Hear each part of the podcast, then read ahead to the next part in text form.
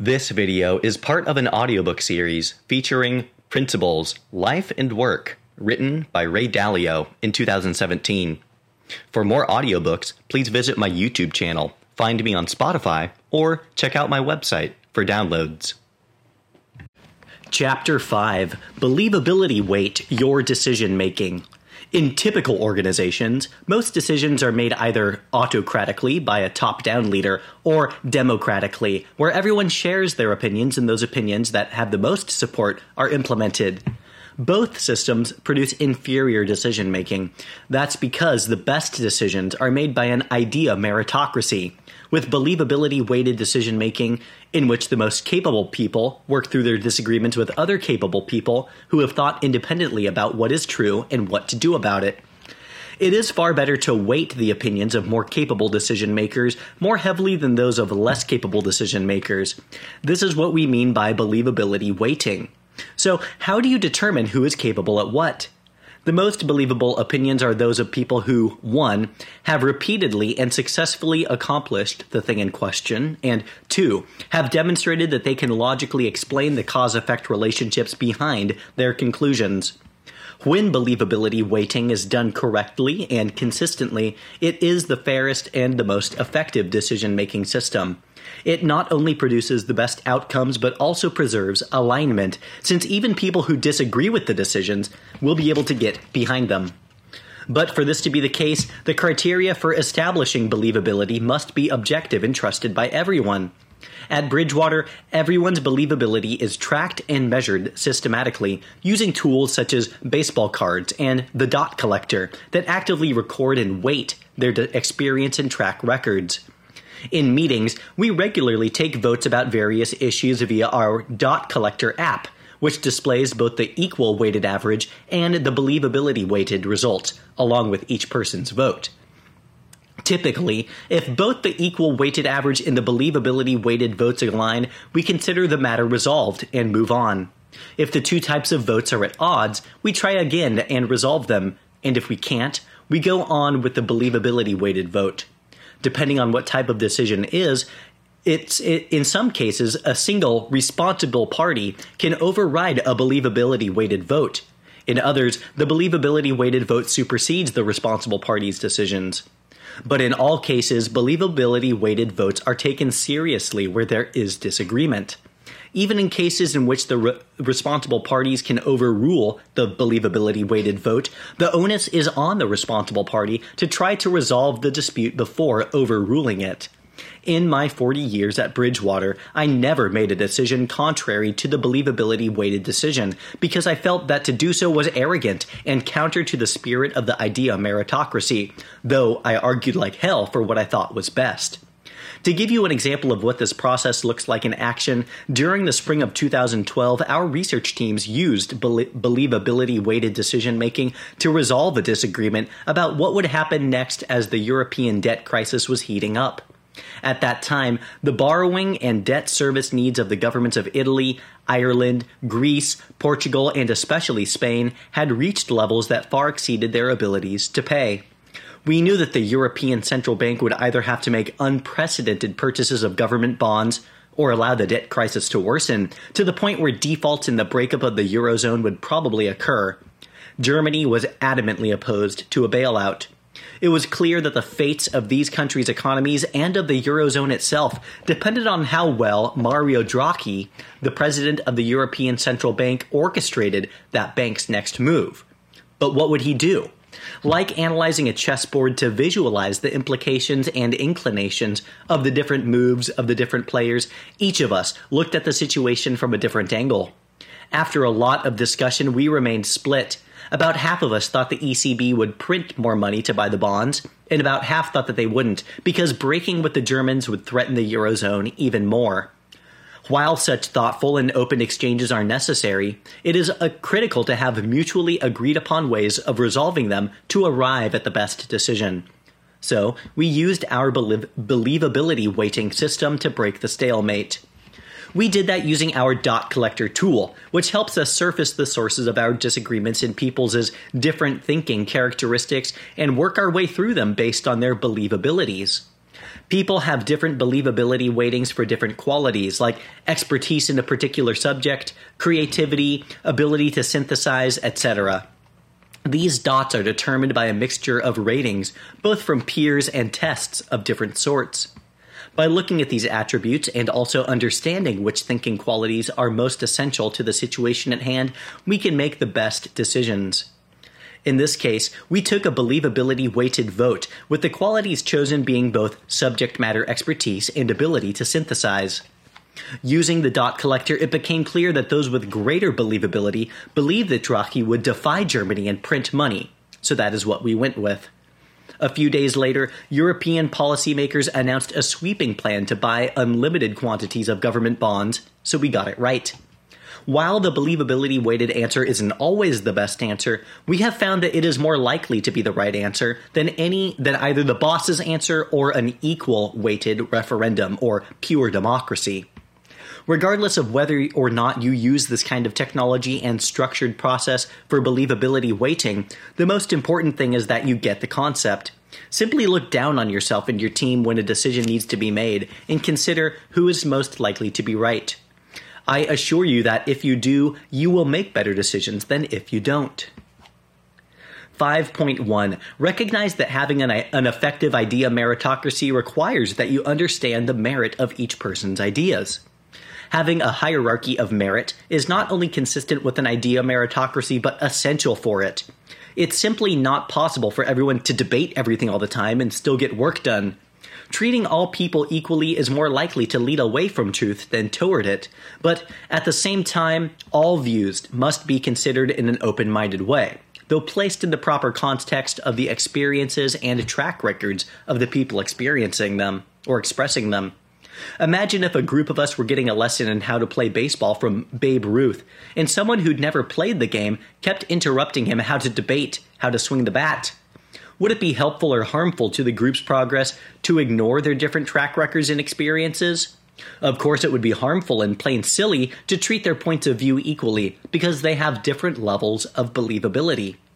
The most productive approach would be to allow Babe to give his instructions uninterrupted and then take some time afterward to answer questions.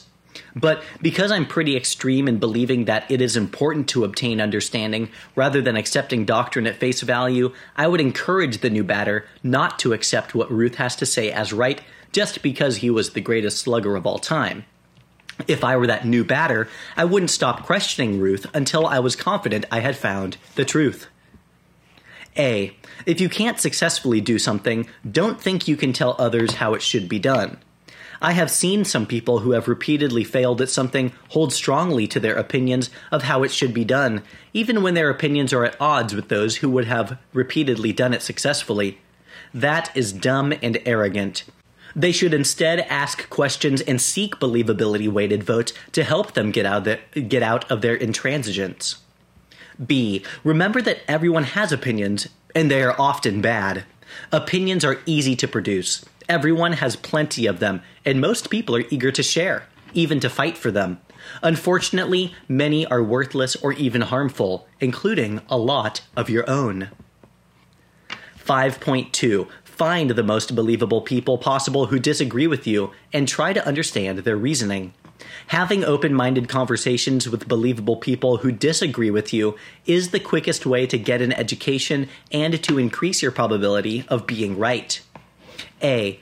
Think about people's believability in order to assess the likelihood that their opinions are good. While it pays to be open minded, you also have to be discerning. Remember that the quality of life you get will depend largely on the quality of the decisions that you make as you pursue your goals.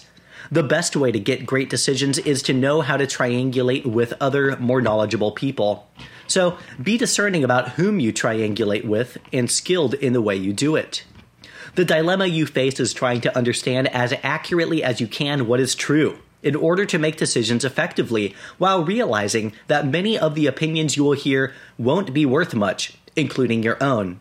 Think about people's believability, which is a function of their capabilities and their willingness to say what they think. Keep their track records in mind. B. Remember that believable opinions are most likely to come from people who, 1. have successfully accomplished the thing in question at least three times, And two, who have great explanations of the cause effect relationships that lead them to their conclusions. Treat those at, who have neither as not believable, those who have one as somewhat believable, and those who have both as the most believable. Be especially wary of those who comment from the stand without having played on the field themselves and don't have good logic, as they are dangerous to themselves and others. C. If someone hasn't done something but has a theory that seems to be logical and can be stress tested, then by all means test it. Keep in mind that you are always playing probabilities. D. Don't pay as much attention to people's conclusions as to the reasoning that led them to their conclusions. It is common for conversations to consist of people sharing their conclusions rather than exploring the reasoning that led to those conclusions. As a result, there is an overabundance of confidently expressed bad opinions. E. Inexperienced people can have great ideas too, sometimes far better ones than the more experienced people. That's because experienced thinkers can get stuck in their old ways. If you've got a good ear, you will be able to tell when an inexperienced person is reasoning well. Like knowing whether someone can sing, it doesn't take a lot of time. Sometimes a person only has to sing a few bars for you to hear how well they can sing. Reasoning is the same. It often doesn't take a lot of time to figure out if someone can do it. F. Everyone should be upfront in expressing how confident they are in their thoughts. A suggestion should be called a suggestion. A firmly held conviction should be presented as such, particularly if it's coming from someone with a strong track record in the area in question. 5.3. Think about whether you are playing the role of a teacher, a student, or a peer, and whether you should be teaching, asking questions, or debating. Too often, people flail in their disagreements because they either don't know or don't think about how they should engage effectively. They just blurt out whatever they think and argue. While everyone has the right and obligation to make sense of everything, basic rules of engagement should be followed. Those rules and how you should follow them depend on your relative believabilities. For example, it would not be effective for the person who knows less to tell the person who knows more how something should be done. It's important to get the balance between your assertiveness and open mindedness right based on your relative levels of understanding of the subject. Think about whether the person you're de- disagreeing with is more or less believable than you. If you are less believable, you are more of a student and should be more open minded, primarily asking questions in order to understand the logic of the person who probably knows more. If you're more believable, your role is more of a teacher, primarily conveying your understanding and answering questions. And if you are approximate peers, you should have a thoughtful exchange as equals. When there is a disagreement about who is more believable, be reasonable and work it through. In cases when you can't do this alone effectively, seek out the help of an agreed upon third party. In all cases, try to see things through the other person's eyes so that you can obtain understanding. All parties should remember that the purpose of debate is to get to the truth, not to prove that someone is right or wrong, and that each party should be willing to change their mind based on logic and evidence. A. It's more important that the student understand the teacher than that the student than that the teacher understand the student, although both are important. I have often seen less believable people, students, insist that more believable people, teachers, understand their thinking and prove why the teacher is wrong before listening to what the teacher, the more believable party, has to say. That is backward. While untangling the student's thinking can be helpful, it is typically difficult and time consuming and puts the emphasis on what the student sees instead of on what the teacher wants to convey. For that reason, our protocol is for the student to be open minded first. Once the student has taken in what the teacher has to offer, both student and teacher will be better prepared to untangle and explore the student's perspective. It is also more time efficient to get in sync this way, which leads to the next principle. B. Recognize that while everyone has the right and responsibility to try to make sense of important things, they must do so with humility and radical open mindedness. When you are less believable, start by taking on the role of a student in a student teacher relationship with appropriate humility and open mindedness. While it is not necessarily you who doesn't understand, you must assume this until you have seen the issue through the other's eyes. If the issue still doesn't make sense to you and you think that your teacher just doesn't get it right, appeal to other believable people. If you still can't reach an agreement, assume that you are wrong. If, on the other hand, you are able to convince a number of believable people to your point of view, then you should make sure your thinking is heard and considered by the person deci- deciding, probably with the help of the other believable parties. Remember that those who are higher in the reporting hierarchy have more people they are trying to sort through on an expected value basis to get the best thinking, and more people who want to tell them what they think, so they are more time constrained and have to play the probabilities. If your thinking has been stress tested by other believable people who support you, it has a greater probability of being heard. Conversely, those higher in the reporting hierarchy must strive to achieve the goal of getting in sync with those lower in the hierarchy about what makes sense. The more people get in sync about what makes sense, the more capable and committed people will be. 5.4 Understand how people came by their opinions. Our brains work like computers. They input data and process it in accordance with their wiring and programming. Any opinion you have is made up of two things the data and your processing or reasoning. When someone says, I believe X, ask them, What data are you looking at? What reasoning are you using to draw your conclusion? Dealing with raw opinions will get you and everyone else confused. Understanding where they come from will help you get to the truth. A. If you ask someone a question, they will probably give you an answer, so think, so think through to whom you should address your questions. I regularly see people ask totally uninformed or non believable people questions and get answers that they believe. This is often worse than having no answers at all. Don't make that mistake. You need to think through who the right people are. If you are in doubt about someone's believability, find out. The true, the same is true for you. If someone asks you a question, think first whether you're the right person to answer it. If you are not believable, you probably should not express an opinion about what they're asking. Be sure to direct your comments or questions to the believable, responsible party or parties for the issues you want to discuss. Feel free to include others if you think that their input is relevant, while recognizing that the decision will ultimately rest with whoever is responsible for it. B. Having everyone randomly probe everyone else is an unproductive waste of time. For heaven's sake, don't bother directing your questions to people who aren't responsible, or worse still, throw your questions out there without directing them at all. C. Beware of statements that begin with, I think that. Just because someone thinks something doesn't mean it's true.